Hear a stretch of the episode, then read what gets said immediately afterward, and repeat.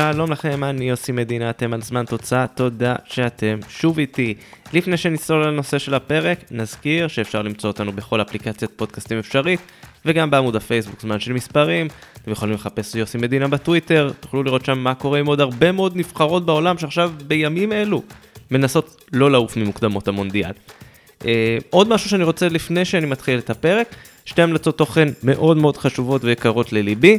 אחת זה שקודם כל יש לי את הזכות להיות חלק מהפאנל של הפודקאסט שער מבית כאן ובבא גול. אה, פאנל רחב לקראת המונדיאל, אני, כמובן אורי לוי, אסף כהן ואדם חביבאללה מתכוננים כבר על הפרק אחד, שווה להאזין לו, יהיו עוד בהמשך. דבר שני, תומר נוח, חבר טוב, חבר הפודקאסט גמלים מדברים, פודקאסט האוהדים של הפועל באר שבע שאני מקליט יחד איתו. אה, הוא מהמומחים הכי גדולים שאני מכיר בארץ לספורט מוטורי, והוא יצא לדרך עם פודקאסט חדש בשם האייפקס, פודקאסט שעוסק בפורמולה אחת בעיקר. אם התלהבתם מהסדרה בנטפליקס, אתם מחפשים ככה איך להיכנס לעניינים, הוא בהחלט האיש שלכם לנושא. הוא גם העלה כבר פרק אחד לסכם את המרוץ שהיה בבחריין בשבוע שעבר, אה, שווה ומומלץ. זהו, סיימנו עם ההמלצות, אל הפרק. תראו, ההדחה של איטליה במוקדמות המונדיאל תפסה את כולנו מופתעים. אני אפילו אמרתי, טוב, אי אפשר להתעלם מזה, צריך לעשות משהו מיוחד לדבר הזה. זו נבחרת שבכל זאת הייתה חברה כמעט קבועה במונדיאל, ועכשיו היא מפספסת את הטורניר בפעם השנייה ברצף. ובדצמבר כל אוהדי נבחרת איטליה, כל אוהדי אזורי, ישבו בבית, יראו נבחרות אחרות. העניין הוא שברוב העולם רגילים לשבת בבית ולראות נבחרות אחרות. לפעמים זה גם גורם לאנשים לעשות מעשה. זה מה שעשה הולנדי אחד בשם יוהאן קראמר, שהחליט ליצור גמר של מונדיאל אלטרנטיבי אי שם ב-2002. קמפיין מוקדמות מונדיאל 2002 של הולנד נצרב בתודעה המקומית. היא הייתה אמורה להיות בקרב משולש על הכרטיסים לטורניר ולפלייאוף עם פורטוגל ואירלנד, אבל לא הצליחה לנצח את שתיהן בארבעת המפגשים הישירים. השיא היה בספטמבר 2001, ממש לקראת הסיום, שני מחזורים נותרו, הולנד מפסידה 1-0 בדבלין לאירלנד, מה שחתם את המאבק באופן סופי. הולנד החמיצה מונדיאל לראשונה מאז 1986. השאלה במקומות כאלה, עם ניסיון עשיר בטורניר, זה איך מרגישה נבחרת שפשוט נשארת בחוץ. במאי סרטים תיעודיים מהולנד בשם יוהאן קראמר התגייס למשימה. הוא יצר סרט על משחק שאותו הוא עזר לארגן, ונקרא הגמר האחר. במרכז שתי נבחרות שממש לא יודעות מה זה מונדיאל. בוטן ומונצרט, שתי נבחרות שדורגו אז בשני המקומות האחרונים בדירוג פיפא. מצד אחד, נבחרת בוטן. בוטן היא מדינה שיושבת על רכס הרי ההימאליה, וכדורגל זה לא בדיוק הדבר שהכי מעניין אותם, אפילו באולימפיאדה, כל מה שהם שולחים בדרך כלל זה קשתים, חץ וקשת. הם כן מתגאים בזה שהם המדינה המאושרת בעולם. אל מוקדמות מונדיאל 2002, הבוטנים בכלל לא נרשמו, המשחקים הרשמיים האחרונים שלהם לפני כן היו במוקדמות גביע אסיה 2000, שם הם התבזו לגמרי, 42 שערי חובה בארבעה משחקים, ביניהם תבוסה 20-0 מול כווית, 8-0 מול טרקמניסטן ו-11-2 מול תימן.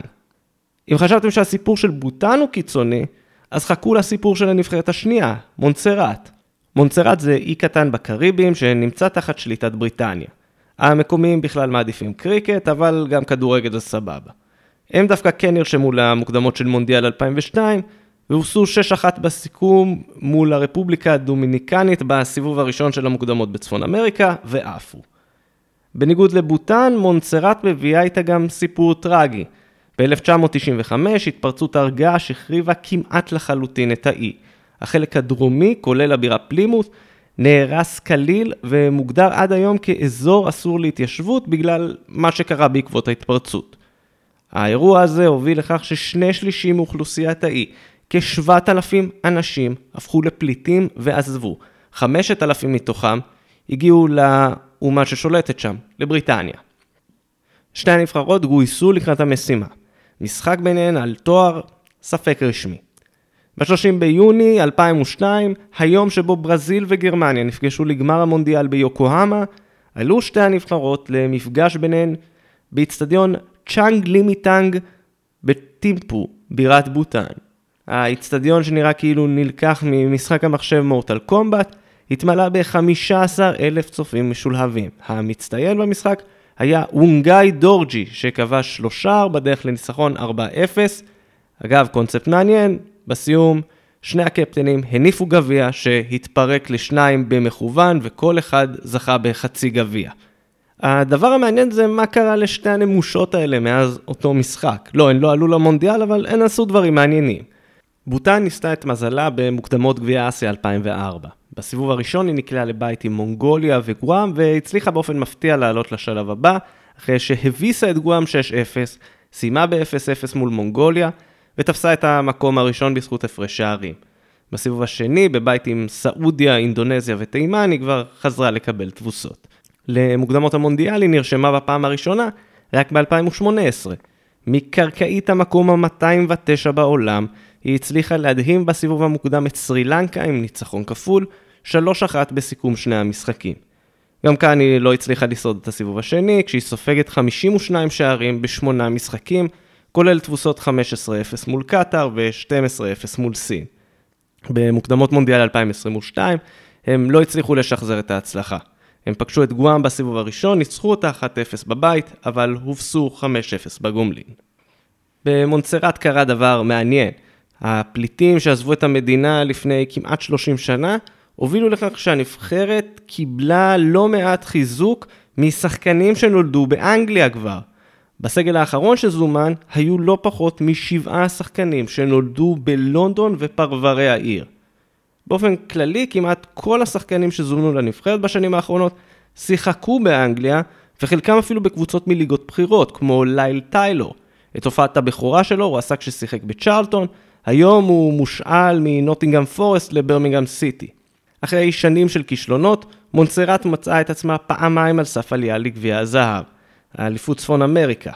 ב-2019 היא החמיצה את ההעפלה על הפרש שערים, ב-2021 היא סיימה במקום השני בבית שלה בליגת האומות, עלתה לפלייאוף והובסה שם 6-1 מול טרינידד וטובגו החזקה.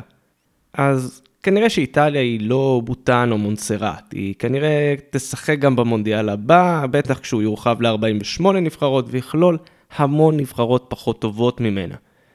גם שלוש אלופות אירופה הקודמות שלא הצליחו לעלות למונדיאל מיד אחר כך, צ'כוסלובקיה ב-78, דנמרק ב-94, יוון ב-2006, כולן הצליחו לשרוד את אי ההעפלה למונדיאל, אפילו עלו ליורו אחר כך, הופיעו במונדיאלים מאוחר יותר. מה שהיא כן צריכה לזכור, זה שיש לה פריבילגיה עצומה. מלבד זה שהיא ארבע פעמים אלופת עולם, היא גם אחת הנבחרות הטובות, ותחושת ההחמצה היא אדירה וזה מובן מאליו. עבור מעל ל-100 נבחרות בעולם שאף פעם לא הגיעו לבמה המרכזית של הכדורגל, רגעים כאלה, כמו הגמר האחר, הם בדיוק הרגעים שהופכים את כדורגל הנבחרות לקסום באמת. למרות כל הצקצוקים שאנחנו שומעים בשנים האחרונות. אז עד כאן עוד פרק של זמן תוצאה, אני הייתי יוסי מדינה, תודה רבה. חפשו אותנו בכל אפליקציות הפודקאסטים האפשריות וגם בעמוד הפייסבוק זמן של מספרים וחשבון הטוויטר שלי יוסי מדינה. שאלות, תהיות, תגובות, רעיונות לפרקים, אתם מוזמנים באמת לשלוח כמה שאתם רוצים, אני מחכה לכם. עוד מעט יגיעו עוד פרקים ותאמינו לי שלא תצטרכו לחכות הרבה. עד אז, ביי בינתיים.